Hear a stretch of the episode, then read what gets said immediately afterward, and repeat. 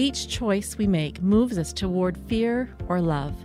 On my Life and Laughter podcast, we'll talk about those choices and learn how to attract more love and connection and laughter.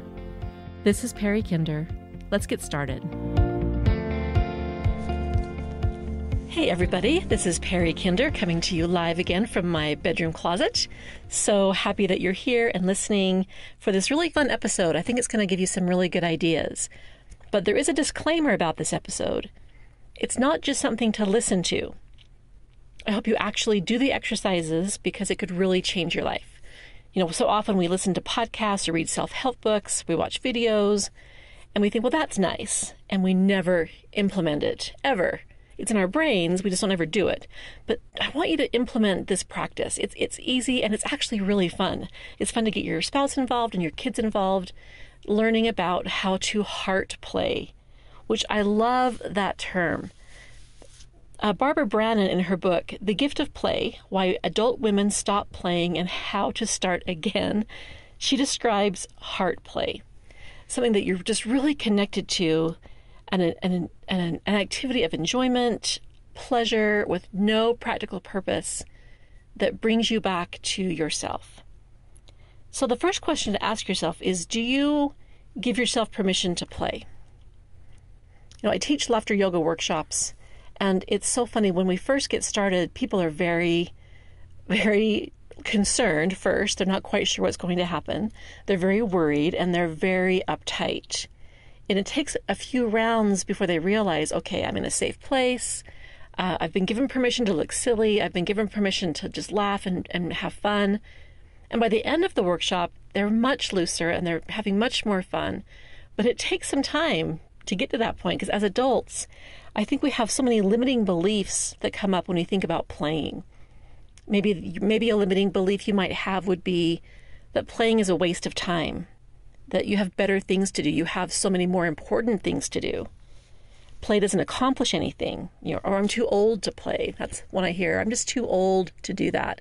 Bullshit. I'm calling bullshit on all of that.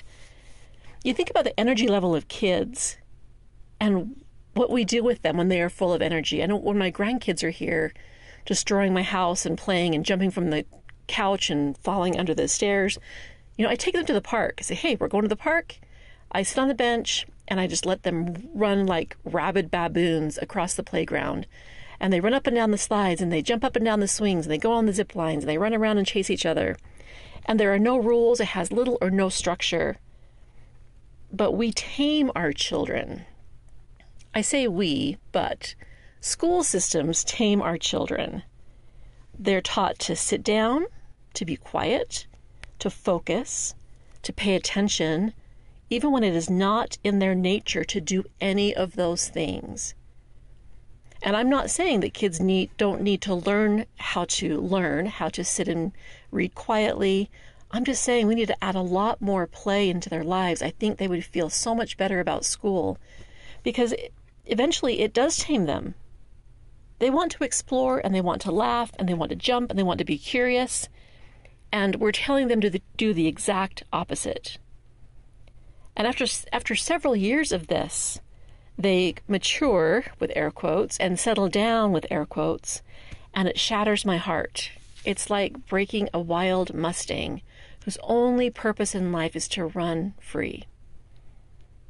And after these kids grow up, which we all did, and you think running wild and playing and being out of control and losing yourself in enjoyment are things that need to be tamed and we keep that through so much of our lives. I think when you're raising your children, you have that idea, you know, my kids need to behave, they need to act right. What if we stop saying that and stop saying my kids need to have fun? My kids need to explore, they need to need to be adventurous. I think my daughters are really good at that. They really give their kids different avenues to explore, different sports, different activities, and really bring play into their kids' lives. And I really, really appreciate that.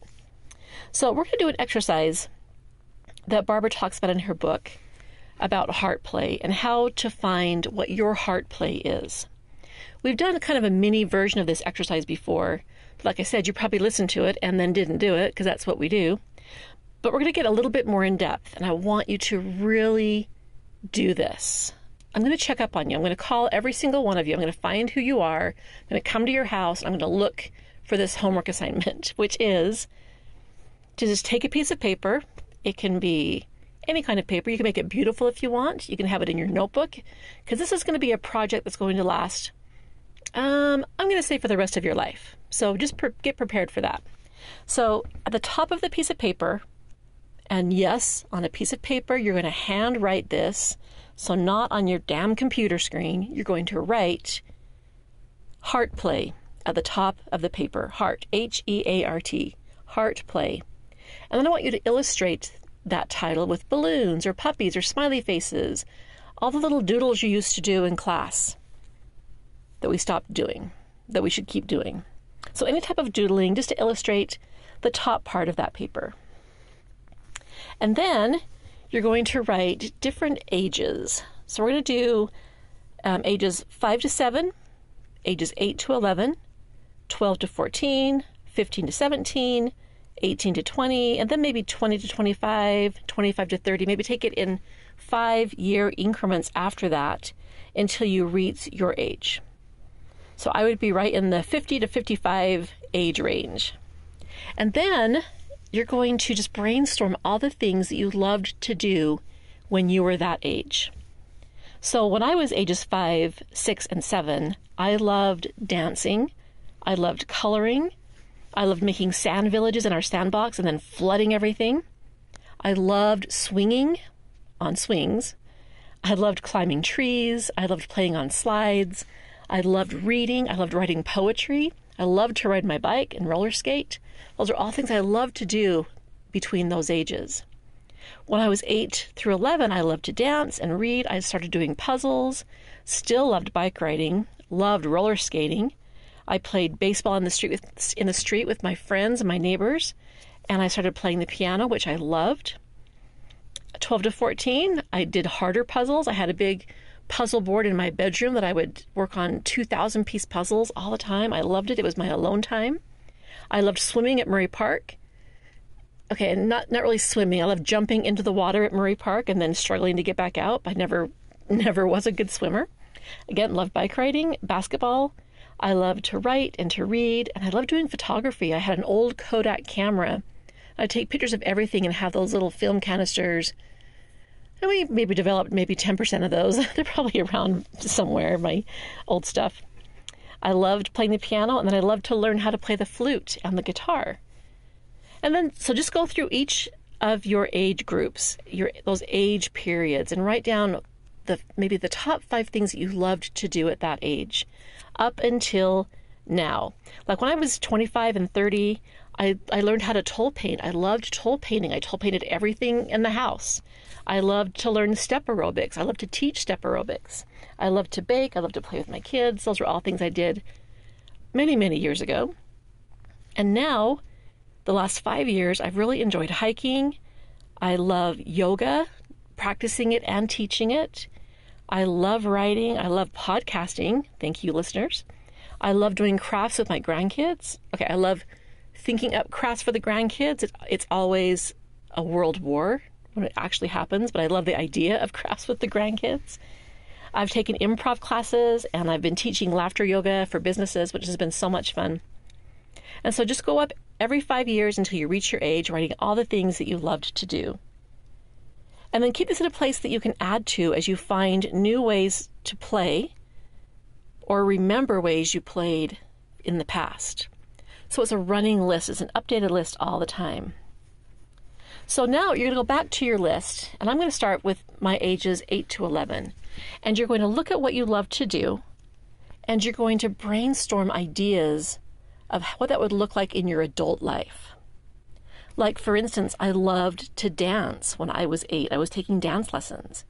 So for me, it might be taking a tap dancing class. It might be taking a belly dancing class. It might be going to Zumba, which is just dancing. It might be just putting on YouTube videos or TikTok videos and learning TikTok dances with my grandkids. Bringing that joy of dancing back into, and I was never good, never good. So that's never going to be on video. Terrible, terrible thing.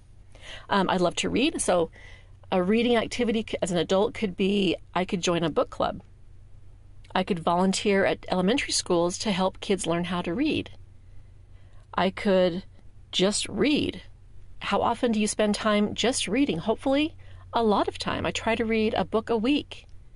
And I love it. I learn so much about the world and different perspectives and different understandings of things. It's made me a more compassionate person to read. I loved doing puzzles, so you could have a family puzzle night. You could have puzzle competitions. There are online puzzles you can do that are really addicting. I loved bike riding, so I could maybe buy an electric bike and hit all of the national parks. I could get a mountain bike and go mountain biking. I could just ride my bike around the neighborhood. That's pretty self explanatory. I loved to roller skate. I'm not sure if I would do that now. After a certain age, there's always a fear of falling and breaking your hip and never being able to walk again. But there was roller derby. I had some friends who did roller derby and loved it. Don't think I'm going to do that. Maybe one day, maybe there'll be like a an 80 year old really slow roller derby group, and I'll join that. That would be fun. Um, you could also buy some skates if you wanted to. My daughter invested in some beautiful iridescent roller skates, and she goes to parks and roller skates through parks. It is awesome. If you like playing baseball in the street with your friends, you can organize a neighborhood game or a family ball game. You'll Get to know your neighbors. Hey, we're playing baseball. Bring your mitt. Bring your family. We'll meet at the park at 7 o'clock. Easy peasy. And I loved taking piano lessons. So maybe I could do that again. You know, I just got my piano tuned after a really long time. And I've so loved sitting down at the piano again and playing music that's in tune. I'm again, I'm not great at it. I'm getting better because my muscle memory is slowly coming back. But it's it's so much fun. You could go to the music store and get new music. Just explore all the ways you can bring those things into your life as adult play for every age group. You go back as far as you can remember and then think of adult activities. So I thought I'd experiment on my family to see what they loved to do when they were ages 8 to 11. So we're going to stick with that time period. So I sent my husband a text today and I said, Hey, what did you like to do when you were 8? And he said he loved to play hide and seek. I just can't see my husband as a child. He, he just, maybe he played hide and seek by himself. I don't know. I don't know who did the hiding and who did the seeking, but he enjoyed doing that. So as an adult, maybe he would enjoy doing escape rooms. Maybe we could have a family hide and seek in the park. You know, laser tag is very hide and seekish. All these activities are very similar to hide and seek. He liked to play combat, which was pretend war. You know, when he was a child, the Civil War had just ended, so they pretended to be the Confederacy or the Union. I don't know what they did. But there are video games he could play with the grandkids. Online online video games can be a lot of fun. You know, we, we complain about them a lot, but it really is it's a it's a fun thing. You don't have to play them for hours, but you can get online and jump on with your grandkids see what they're playing, play video games with them. Um, he could do paintball, he could watch war movies, he could read war books, he could volunteer with vets. I mean, just just throw everything out you can think of to bring a sense of play to what you used to love to do. And he's always been a huge baseball fan. So he could do a fantasy baseball league. He could sign up for an adult team. He could referee or coach Little League. They're always looking for volunteers, always looking for volunteers. And then I asked my daughters. So, my daughters, they have very vivid imaginations, which is a nice way of saying they thought up the weirdest things to do when they were kids, and, and still do. They're always interesting, which is one reason I love them. I remember coming home once when they were little, and they, well, maybe not even very little, probably teenagers, and they had dismembered all of the Barbies, painted the Barbies' faces, and hung the body parts of the bar- Barbies all around my bedroom. Yeah, nutso. That was a little nutso. But thinking of that, you know, maybe they could create a haunted house for the neighbors during Halloween if they like doing weird stuff like that. A haunted house might be just up their alley. No pun intended. So, anyway, I asked my daughters about what they like to play between the ages of 8 and 11 to see what kind of adult playthings we could come up with. So, daughter number two loved to play house. She had a best friend and they were always playing house. There was usually some kind of domestic violence going on. I probably should have looked into that a little bit more. But maybe as a grown up, she could do cooking classes, or she could take organizing classes, or she could learn how to do interior design. There's lots of things you can do in your house. That covers a huge range, you know, gardening or painting or, you know, restoring furniture, which is something that she does do. She likes to flip old furniture. Um, she also liked to solve crimes. They called their game Void, which I was not aware of. I didn't know what that meant, but it was some kind of crime solving. So again, they could do an escape room. They could play a family clue game. They could do online mysteries. She could have a mystery dinner. Anything that involved that kind of true crime, true crime podcasts, true crime documentaries. Those are all really cool things. She also liked to collect snails, potato bugs, ladybugs, dogs, rabbits. She's such an animal person. And maybe she could foster puppies or she could volunteer on a farm. You know, there are so many animal related things to do. She could be a dog walker. She could help out at the pound, taking dogs out to play with them for a while. Daughter number three loved to have water fights in the house. I do remember that. I've got to tell her daughters that one. In fact, I might buy her daughters some water balloons and encourage them for a little payback. A little water fight in the house is in order, I believe. But if you don't want to do that, you can take the kids to the pool and play on the water slides. That's one thing I love to do still. I'm, I'm not a swimmer, like I said. I jump in, I don't swim well, but I love water slides. I just think they're so much fun. Because, for one thing, they're terrifying to me. You never know when you're going to get in the water and if you're going to drown. And I assume you're not going to drown, but who knows? So, play on water slides. She also liked to play Bratz dolls with her little sister, daughter number four. And so maybe collecting dolls or creating doll clothes. She loves the intricacy of like the Rainbow High dolls and the Monster High dolls and the really high end dolls that are really, really tailored and beautiful and intricate. She loves that kind of stuff. She also loved playing bas- baseball and basketball. So she could go to the batting cages. She could play one on one with the kids, or she could coach. She'd be a great coach. And she said she loved playing Gossip Girl, which I did not know what that was. And she described it as when you gather all your friends and talk shit about the one who isn't there, which is really mean and sounds like everyday life, which doesn't sound like fun to me. So I'm not suggesting gossiping as play, but we all gossip at some point.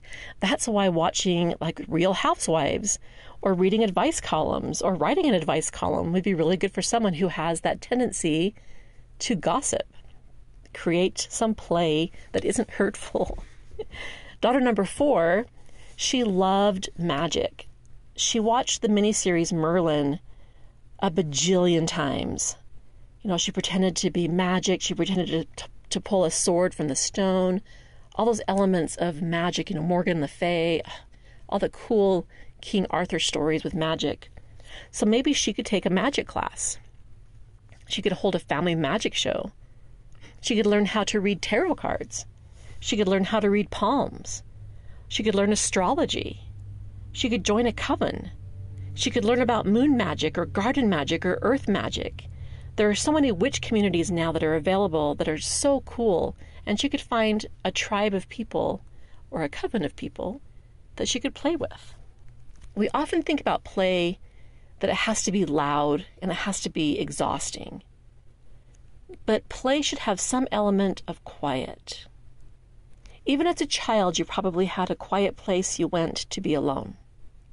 I've always considered my alone time to be play for me because I feel better after I've been alone for a while. I feel like it's recharging me. Whether I'm journaling or meditating or practicing yoga or just walking the dog, I'm enjoying the peace and connecting with myself, and I'm allowing myself to daydream. Allow yourself to daydream. Daydreaming is not a waste of time. I repeat, it is not a waste of time.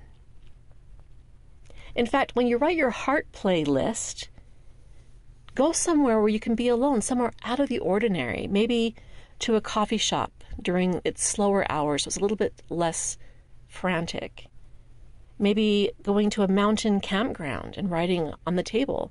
Maybe writing at the base of a waterfall or in your backyard swing in your favorite chair or in the top of an oak tree. Whatever your activity is that brings you stillness, take this assignment there. And like I said, this is not a one day exercise. It will take you the rest of your life as you explore and find curious ways to play. I did a couples yoga workshop a few weeks ago, and one husband told me how much he'd been dreading it. His wife had signed them up, and he was not, not excited. And he was the first one to tell me at the end of the class how much he loved it. He loved the closeness with his wife and the touching and the fun and the connection. He said he would do it again. He had found a new way to play. And if he was making this list, he would write during that age time, I discovered couples yoga. I love it. It was fun.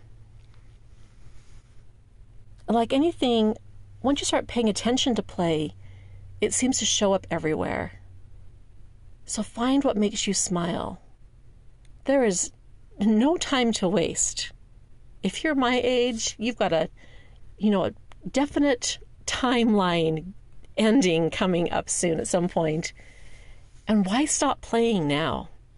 I think my idea, my theme is to play harder. You know, I'm learning how to play golf terribly. I'm learning how to do different kinds of cooking. I'm learning how to cook with gluten free flour, which is usually a disaster, but sometimes it's good. Never stop learning, never stop being curious. When you stop playing, when you stop being curious, that's when you get old. That's when you stay small. So, thank you, Barbara Brannen, for your book and this exercise. I think it's going to be so much fun. I would love to hear from you. I'd love to hear your list or things that you've discovered about yourself that you want to try. You know, email me, message me, call me, all the things. Thank you so much for listening. Get out there and play. Do you want more life and laughter? Check out my blog at lnlcoaching.com and find me on Instagram and Facebook at Life and Laughter Coaching. See you again soon.